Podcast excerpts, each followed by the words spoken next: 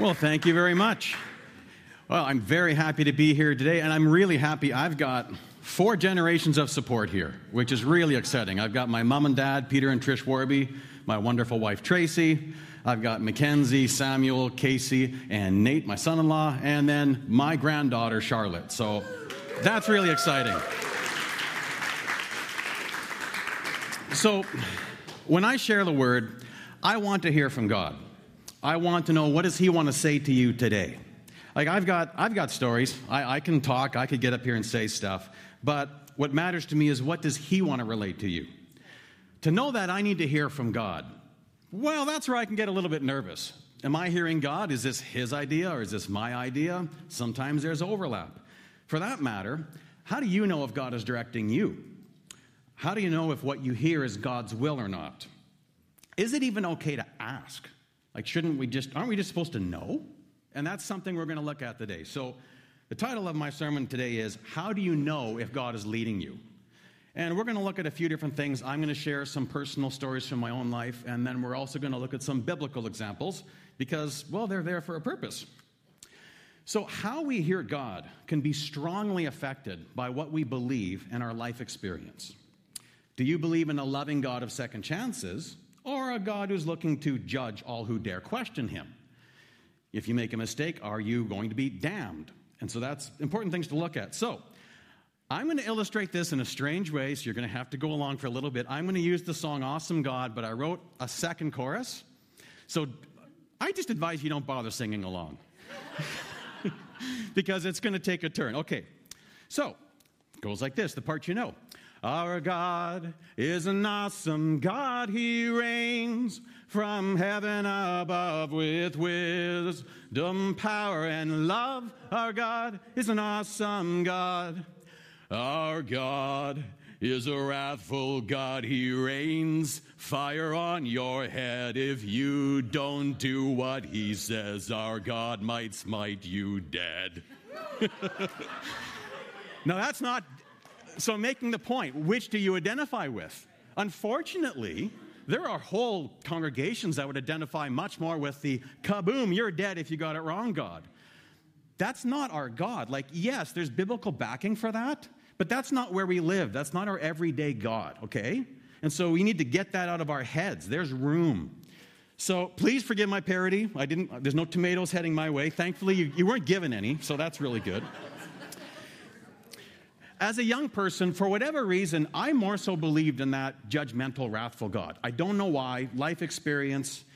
I mean, I was raised in a good home. In fact, I believed some of the really bad accidents I had were actually God judging me and hurting me on purpose. And it, it just wasn't true, but it took me decades to figure that one out. So, sometimes we hear God fine, but then we interpret it incorrectly. Great example of this is uh, Hebrews 12 6. And I use the New American Standard on purpose. For whom the Lord loves, he disciplines, and he punishes every son whom he accepts. So some people cringe at that scripture. It sounds abusive to some, especially that word punish. It sounds harsh. But it's all about how do I interpret that? Is it a word of being beaten and left alone? Or is it about correction in relationship? With an understanding God who is there with you the entire time, a God who is with you in the correction. He's not against you, with you. And if you look at Hebrews 12 in context, I'd encourage you to read it. We know that God's saying this actually proves you are a legitimate child. So, loving parents discipline children. Parents know that discipline will set the course for your life, it can help you to avoid a lot of pitfalls.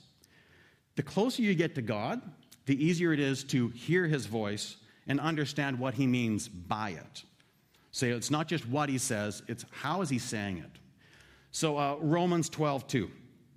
Do not conform to the pattern of this world, but be transformed by the renewing of your mind. Then you will be able to test and approve what God's will is, his good and pleasing perfect will.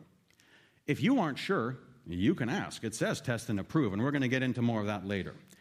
If I had to sum this all up in just one phrase, and I'll just make it my first point, following God's leading is about your ongoing relationship, trust, and obedience with God.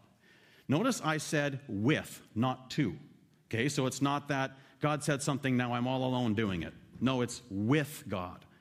And sometimes the with God doesn't happen because of us. So let's pray. Lord, I thank you for the wonderful platform of your presence here, Lord Jesus. Your anointing is here. I ask you, Lord, that you would help us to hear your word today and to understand you in a deeper way, God. Okay, so let's get into a story about me. At age 20, I was living in Yorkton. So was my, at the time, fiance Tracy, and we were getting ready to be, get married. Everything was, things had been booked, things were in the works. And then both of us had to quit our jobs due to health reasons. I was a baker who was allergic to fine flour. Doesn't really work. I didn't know that at the time. So it got so bad, I was wearing a doctor's mask all the time, wearing doctor's gloves all the time because I was bleeding. If I had a slight scratch, I would bleed. Also, I didn't handle the shift work very well. I would sometimes have a period of three days where I could not sleep and my body would not tell me to eat. I just, it was just chaos for me. My wife was looking after a girl who had severe cerebral palsy who needed a lot of physiotherapy, so stretching and lots of physical assistance. Then she was helping a friend in a wheel, into a wheelchair one day, picking up this adult friend, slipped, fell, blew her back out. And, suddenly we're both out. And I'm supposed to be getting married, and so I'm feeling the pressure. I need a job, and I'm trying to find work, and I can't find it. Nothing opens up, and the heavens seem shut. God's saying, Nothing. I feel nothing. This goes on for four weeks. I'm seeking, and it just feels like nothing coming back. And then I remember very clearly, I was in the front row of, of my church and I was on my hands and knees, and I felt a physical hand come and touch my head. So I opened my eyes, and there's nobody near me. I close my eyes again, and there's a pair of sandals in front of me with feet in them, not just sandals, because that's kind of weird. and God says, Your future is in Saskatoon. And that's it. And that's the only time in my life I had a physical touch from God. It was very, it went right into me. So I shared this with my very soon to be wife, and we, she agreed. So we started making plans to just, we're moving to Saskatoon as soon as we're married. We had no money, we had debt. By the end of our wedding day, we had enough to cover the debt and 3000 left over. So that's great. And uh, we found a nice suite in Saskatoon in the home of a Christian couple. Went on our honeymoon, and last day of our honeymoon, I broke out in chicken pox. and chicken pox at the age of 20, it's not fun between my fingers, between my toes, in my ears. And I'm like, God, I need a job. And it's like, well, obviously, I need to rest a little bit longer. I, I, knew nothing about burnout. I was like really far along. Like, I was only 145 pounds when I got married. I was, had a 28 inch waist. I was in bad shape, actually. so I said to God, okay, God, I'll do any job you want, but I'm not going to do retail because I don't really want to talk in front of people. I'd rather be in the background, so I don't want to do that. Okay, so I got a job doing silk screen printing, so doing like t shirts. And if, when you're doing that, there's an oven that's eight feet long, 350 degrees, another oven right here, 350 degrees, drying ink quick. And I'm covered in lacquer thinner all day. And if you don't know lacquer thinner, that's, it's worse than paint thinner. It's bad. No one told me how dangerous that was no ventilation. So, three months into this, I broke out in hives all over my body, and I needed a new job. So, I went back to God and I said, Okay, I'm willing to do retail. and about three days later, I started my job in retail. and what's interesting is, I could have saved myself a lot of hassle and my, my future employer because he was in desperate need of me, and I didn't know that. He had gone through a horrible situation. He was a good, God fearing man. And so it was not an easy job. It was an army surplus store. And it's not like you just need to know what's on the shelf. You pretty well need to know 40, 50 years of history and all the different clothing and where all this came from. And someone comes in and rattles off a bunch of military jargon, you're supposed to know what they mean, or you're an idiot. So I, I felt like an idiot a lot of the time. Like, it was the exact antithesis of what I wanted. It's why I didn't want retail. However, uh, my skills came into play. So the place was really unorganized, and I just organized everything. Hardly anything had a size because we've got stuff from Germany, Belgium, UK, all over the world, and there's weird writing. But there was weird codes on everything, and I eventually cracked this code, and everything was much more organized. In five, sorry, in two and a half months, my boss gave me five raises. And it was so funny because one time, so he was coming giving me my, my paycheck, and he was angry. And he, he's handed to me. He said, I gave you a raise two weeks ago, but God said I didn't give you enough, so he made me backdate this. And I said, Sorry? Like, I didn't do anything wrong. So I was made assistant manager. And five months after starting, he asked me to move to Edmonton and run a store there by myself. Just sole running the store, so he really trusted me. So that was interesting, and we tried to do what we always did get plugged into the church, get on the worship teams, get connected. All of it fell flat.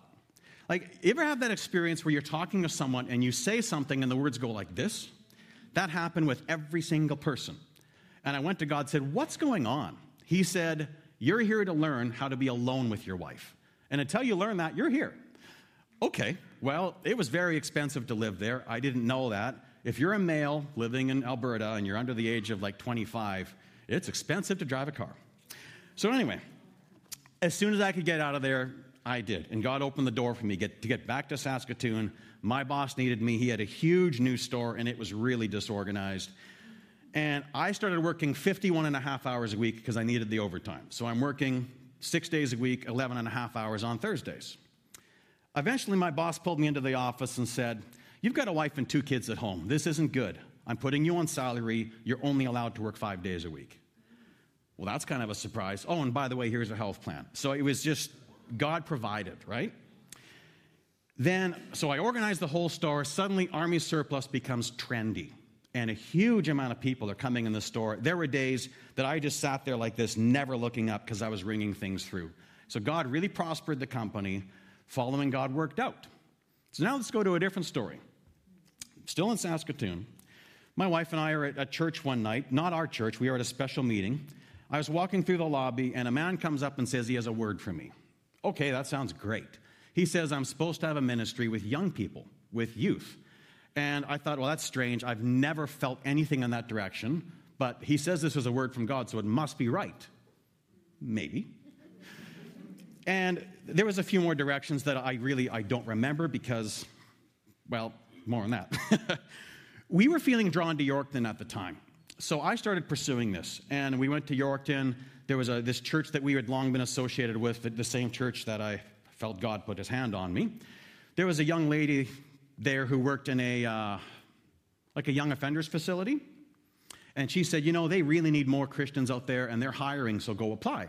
And I went and applied, and interview went great. I thought it was wonderful. The job's mine. No, it wasn't, but I didn't know that. In my head, I was just convinced this is God's will. So I go back to Saskatoon and I say, We give notice at where we live. And I go to my boss and I say, I'm giving notice, I'm leaving in two weeks. My boss looks at me funny and says, No, I don't accept your notice. He actually says, If you want to, you can quit with one day's notice. And I went, Well, okay, very nice of you. I should have paid more attention to that. Like, who says that? I was a pivotal person, and he's saying, if you want to leave, like basically, if you want to leave today, tell me today. Well, I didn't pay attention, and I, I, I kept pushing this, and I get the phone call, it all fell apart. And there were consequences to that. We were in a really low rent situation that was transitioning. We had to move and pay higher rent right away. My boss was, you know, so generous. He just said, "Don't worry about it." So, what went wrong? And I, that's it took me decades to go sort through that. So you're getting the, the post, the, the hindsight version of this. I didn't seek God out myself. It's a word, but I didn't seek God myself. I didn't find out if the guy who gave the word had any credibility at all. I later found out he did not. He went around from special meeting to special meeting doing this all over the place. He had no accountability, he had no credibility. He hopped from church to church, causing trouble wherever he went. So I should have sought that out. At the end of the day, it's your decision whether you go with a word or not. So, if I'm not always sure now, I just ask God, I seek Him, and we're going to get more into that. I'm not being disobedient by asking God, Did you say that? I'm actually doing my best to honor Him and seek Him out. God likes being pursued, He likes us spending time and making sure that we've got it right. So, Luke 11, verses 9 to 10. So I say to you, ask, and it will be given to you. Seek, and you will find. Knock, and it will be open to you. For everyone who asks receives, and the one who seeks finds. And to the one who knocks, it will be opened. Jeremiah 29, verse 13. If you look for me wholeheartedly, you will find me. Well, that's not a might. That's a you will. This is not, that sounds pretty good. When you seek God because you want to know him and his ways, you will find him. So, my second point, which I've already stated, it's your life. You are accountable for it. I don't mean that as a big heavy. I just mean it just is. That's just the truth. If I give someone a word, so I've given there's a time I gave Mandy a word. I have no problem with her going before God to say, Can you clarify this? Because I don't want her to obey me, I want her to obey God.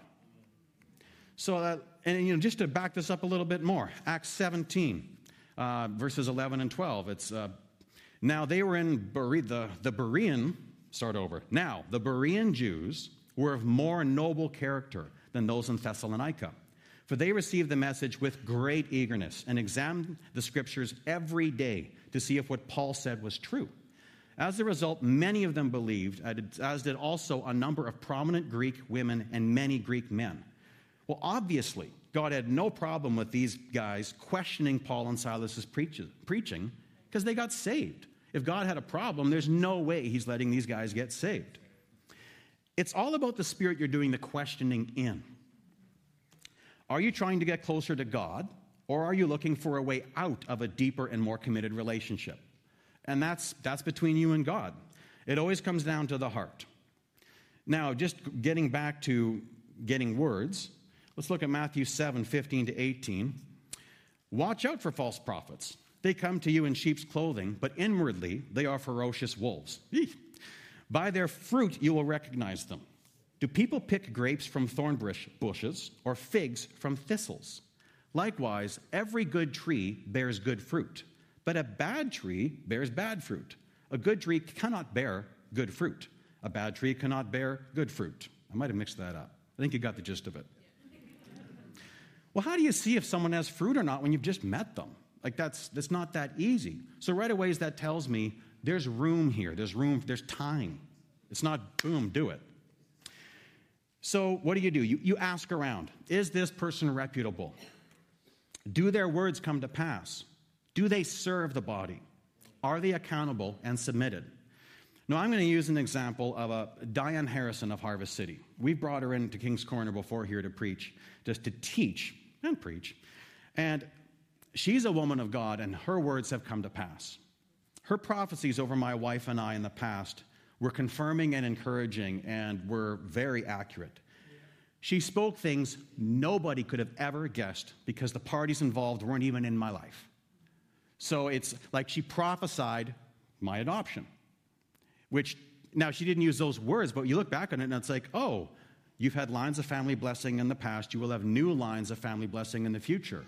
How do you get new lines of family blessing when you're already married? Like there's no more lines left.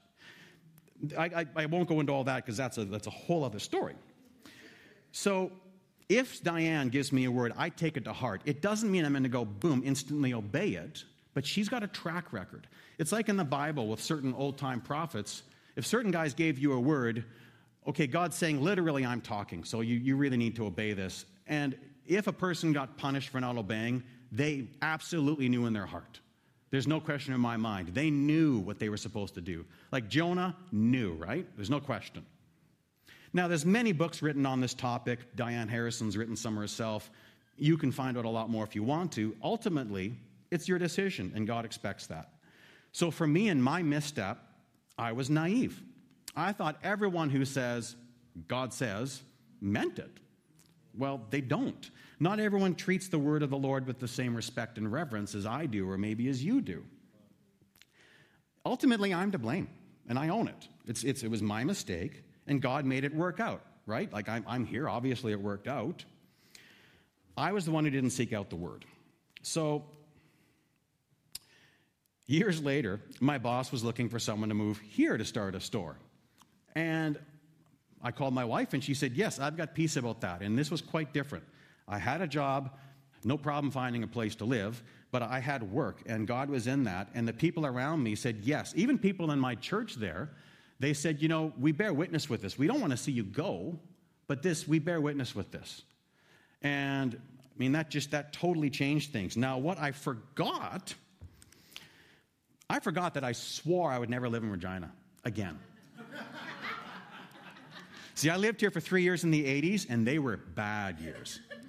I got hurt badly. Like a lot of things went wrong here. So I swore in my heart, I'll never live here again. Totally forgot about it. God just completely took that from my mind. God decided it was time to face those hurts.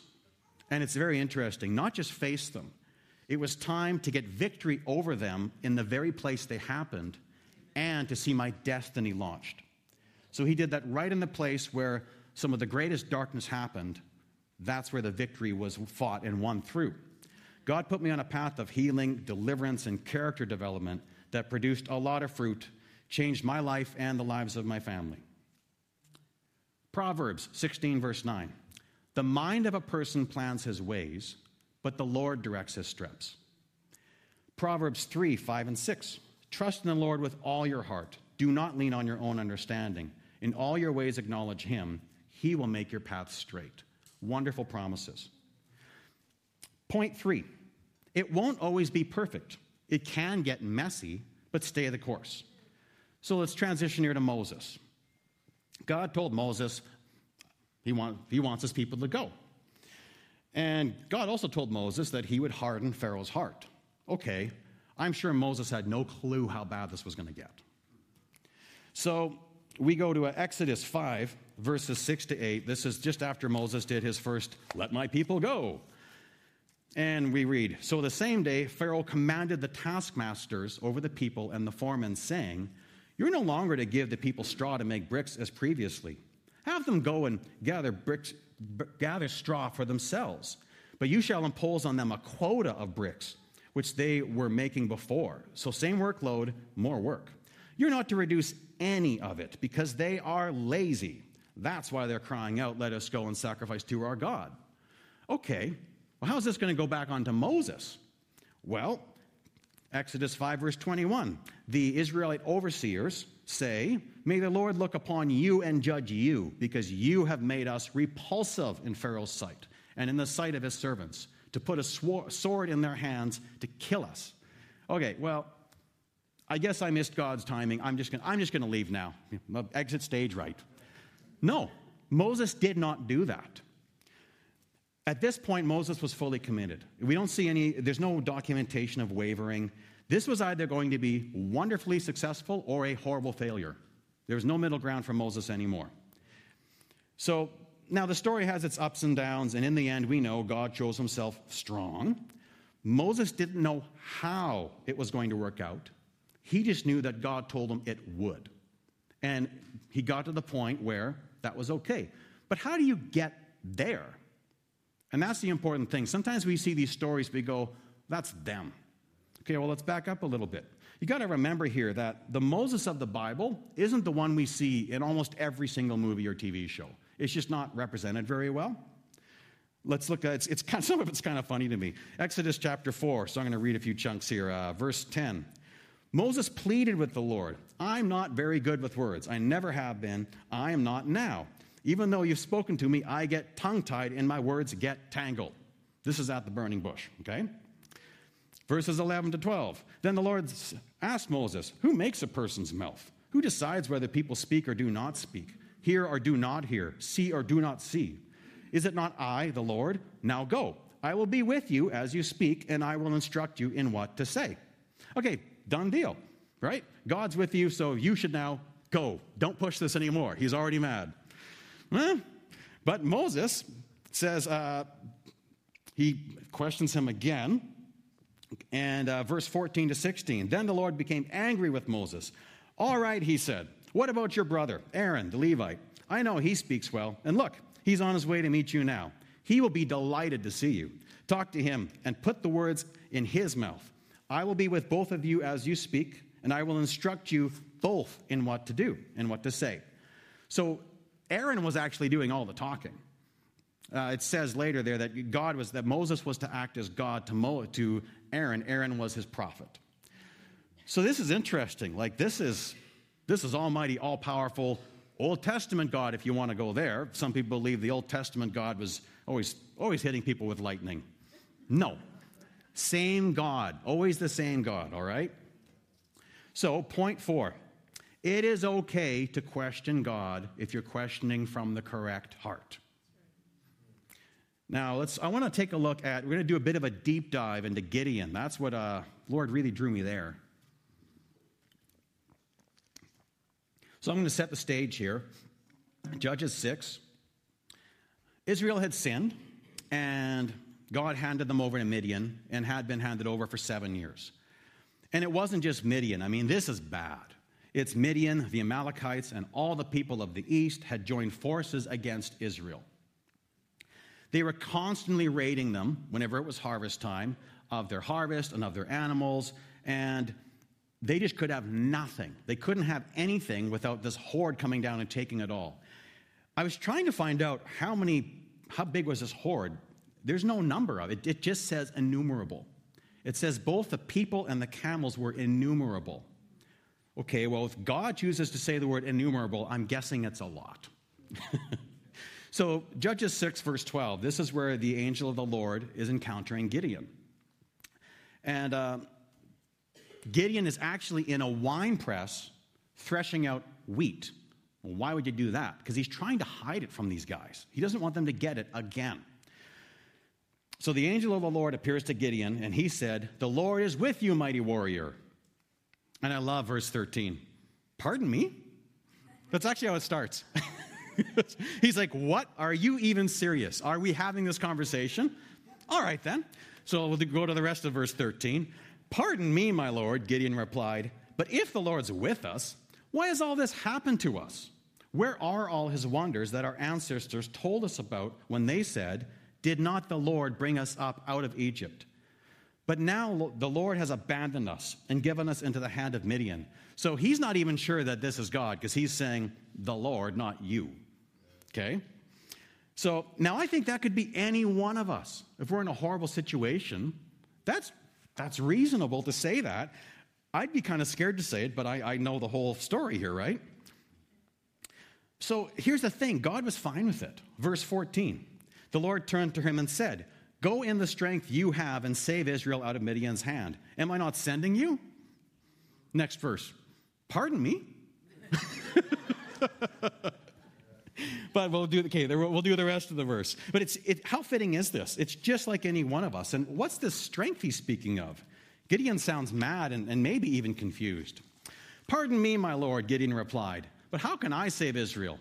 My clan is the weakest in Manasseh, and I am the least in my family. Ah, okay, so this could be just like any one of us. It sounds like he's looking for a way out. I don't think it is. I think it just sounds too crazy to him. Like, is this even God saying this? It just doesn't make sense. And he says the things like that we could say, I'm too weak, I'm not qualified. Verse 16, the Lord answered, I will be with you, and you will strike down all the Midianites, leaving none alive. Okay, now those are pretty bold words. And obviously getting starting starting to think maybe there's something to this guy. Maybe this this might be God. Just maybe. Verses 17 to 18. Gideon replied, if now I have found favor in your eyes, give me a sign that is really you talking to me. Please don't go away until I come back and bring an offering and set it before you. And the Lord said, I'll wait till you return. Okay, well, that's interesting to me. Gideon is asking to do a test. And a lot of us would think, well, wait a second, it says, do not test the Lord your God. Ah, but what's the heart? Okay, it's always about the heart. So Gideon prepares some stuff the best way he knows how. And really, this is like Romans 12, two, to test to prove of what God's will is. This is, a, this is a visual of that. God has no problem with this. Verse 20 The angel of God said to him, Take the meat and the unleavened bread, place them on this rock, pour out the broth, and Gideon did so. Now, that's very interesting. Sometimes we're worried, like, I might get this wrong. What's the right way to do this? Well, no problem. God gave him directions. Like, we worry about some things that we could just ask God if we don't know, and He's going to tell us. Now, verse 21, this gets wild to me.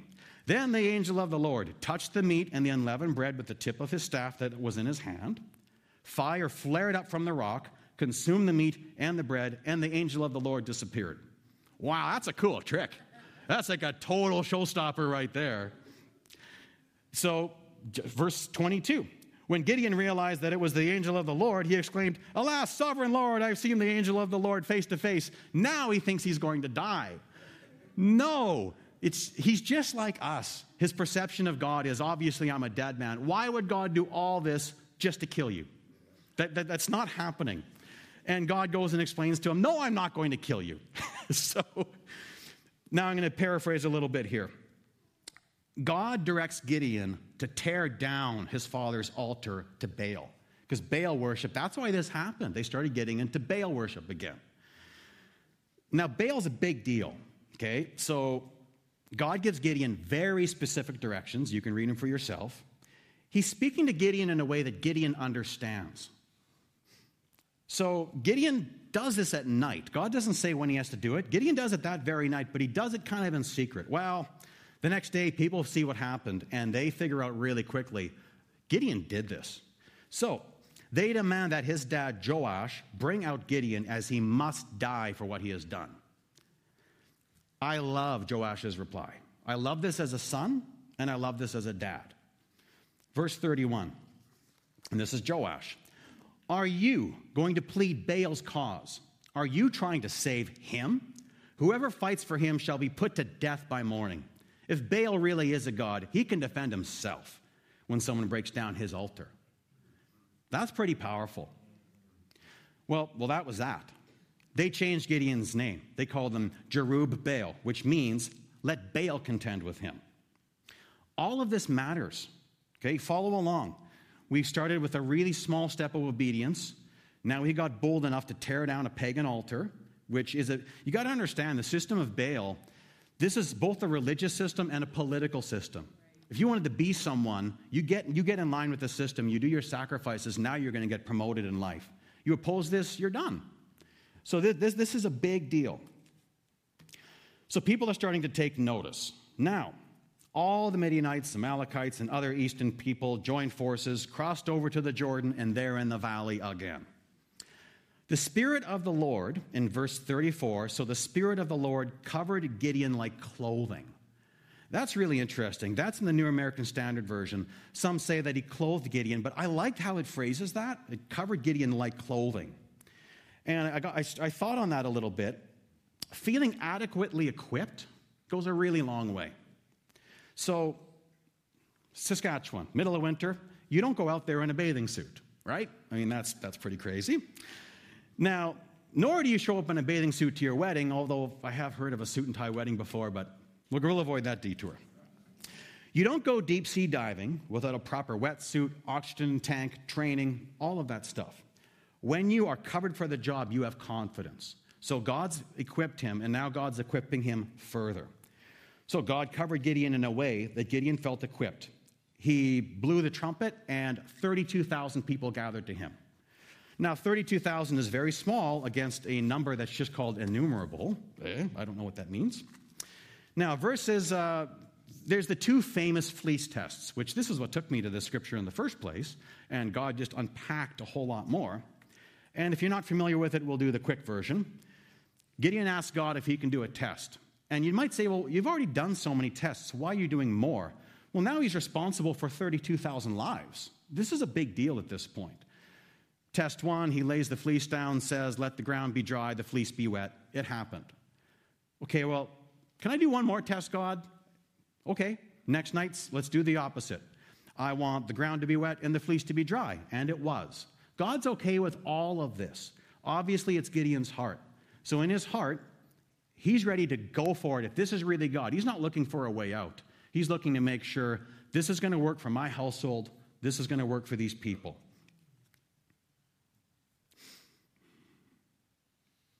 So, Judges 7, verse 2, to me, this gets really interesting. The people who are with you are too many for me to hand Midian over to them. Otherwise, Israel would boast, would become boastful, saying, My own power has saved me. Now, that's really intriguing to me. We tend to think we don't have enough resources to get God's will done. Here, God's saying Gideon has too much resources. That it's actually, that's why God's saying, I'm literally not going to do this. Because what's the point here? Like, God wasn't just looking to deliver Israel from their oppressors. God put them in that position because of their idolatry. If they weren't going to get free of the idolatry, there's no point to this. And I know that sounds bad, but if you put, look at this in a bigger context, everyone's going to hell. Okay? And if the motivation to not go to hell is removed, you're all going to hell in this position. So they need to get delivered, they need a change of heart. Now, if Gideon got stuck here, there would have been a, I don't know what would have happened if he got stuck at this point. And so we, we go through a couple of little steps here. Step one whoever is afraid can just go home. Okay, well, there goes 22,000 people. They just go home. So now he's got 10,000 against innumerable. That sounds really bad. But wait, that's not it. There's more. Still too many people. God wants to see how do people drink. Sounds strange. So 300 men, they cupped water and drunk out of their hands, like lapping it up with their tongues. Everyone else kneeled down and drank right out of the stream, lake, whatever it was. I've heard several different takes on this. I had one take that, that um, if you're like this, you can see what's going on. If you got your hand up to your mouth, if you got your head in the water, you, you're not aware of what's going on around you. That's true.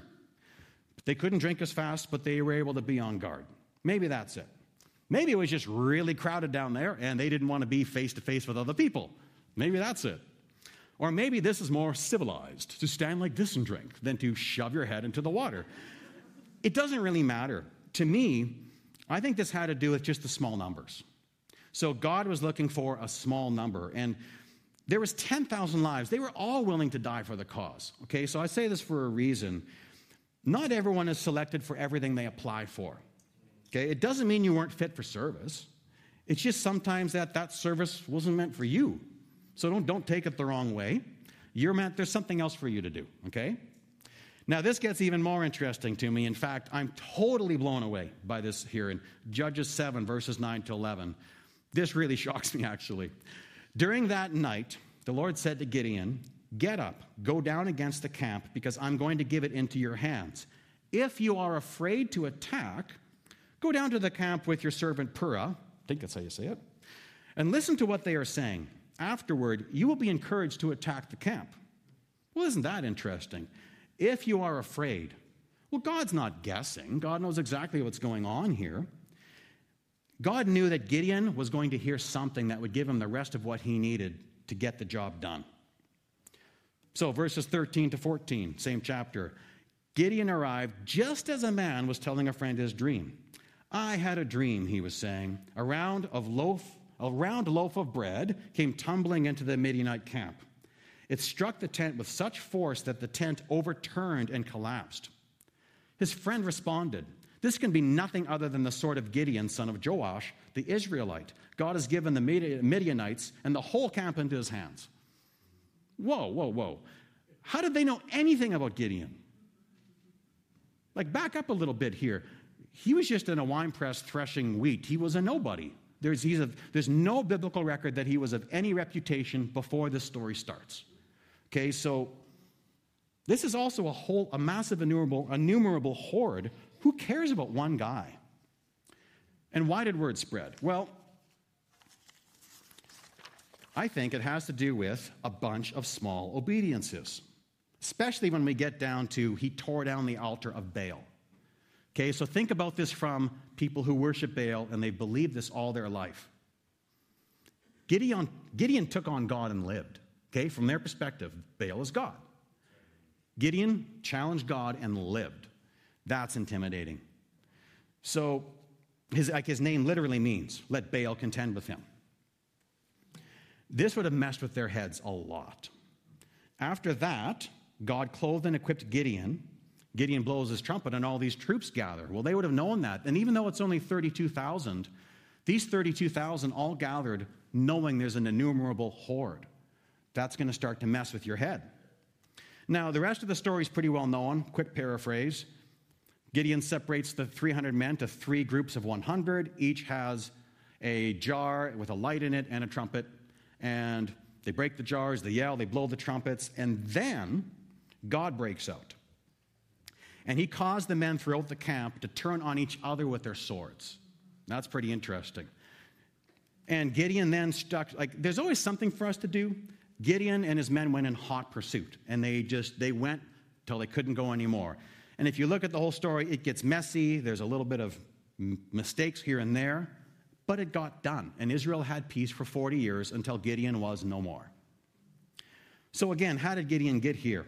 It was several small steps, relationship building steps. He kept talking with God.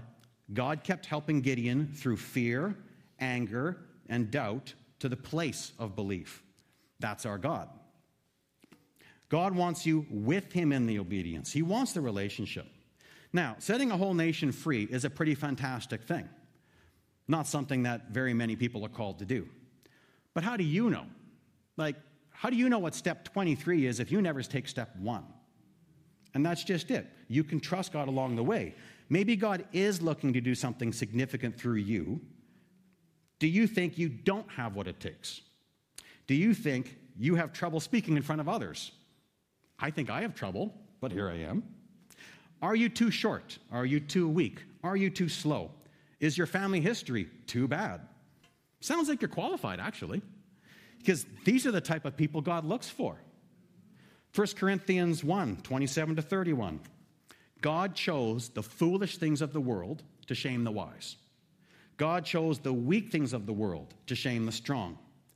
God chose the lowly things of this world and the despised things and the things that are not to nullify the things that are, so that no one may boast before him.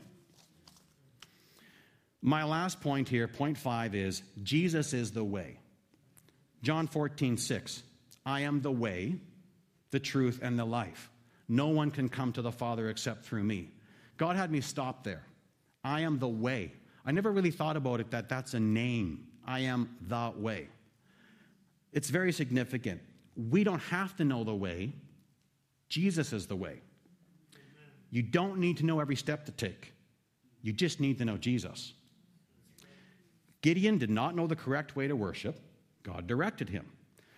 And I thought, you know, what does this word way mean in the Greek in this context? Because sometimes that's interesting. Now, a lot of it just means what you think it does, just direction. It also means a course of conduct, a way of thinking, feeling, and deciding. So, Jesus is the way of all of that. You're having trouble with your thinking like Gideon, he will help you through that. So, I'll just sum up the whole thing here again. How do you know if God is leading you? Point one following God's leading is about your ongoing relationship, trust, and obedience with God.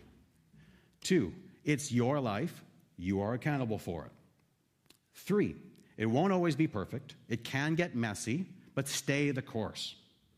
Point four, it's okay to question God if you're questioning from the correct heart. And then the final point Jesus is the way.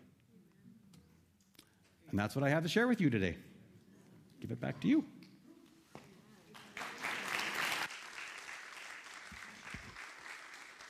Amen. Amen. Yeah, I'm just going to ask the worship team to come back up here. And um, I love a word like that because there is the teaching and there's also the opportunity to respond. And so I'm just going to invite uh, our prayer team and anyone who's on the prophetic team, if you want to be available to this morning. I feel like there's an opportunity to to ask God maybe some questions or words that you've had in your life that have maybe still troubled you in a way. And if you want to come to the altar and, and, and have us pray or just have the Lord speak to you about that, I think there's a real opportunity. If there's any other prayer this morning, please, we are available um, to minister. So we're going to end that way. You are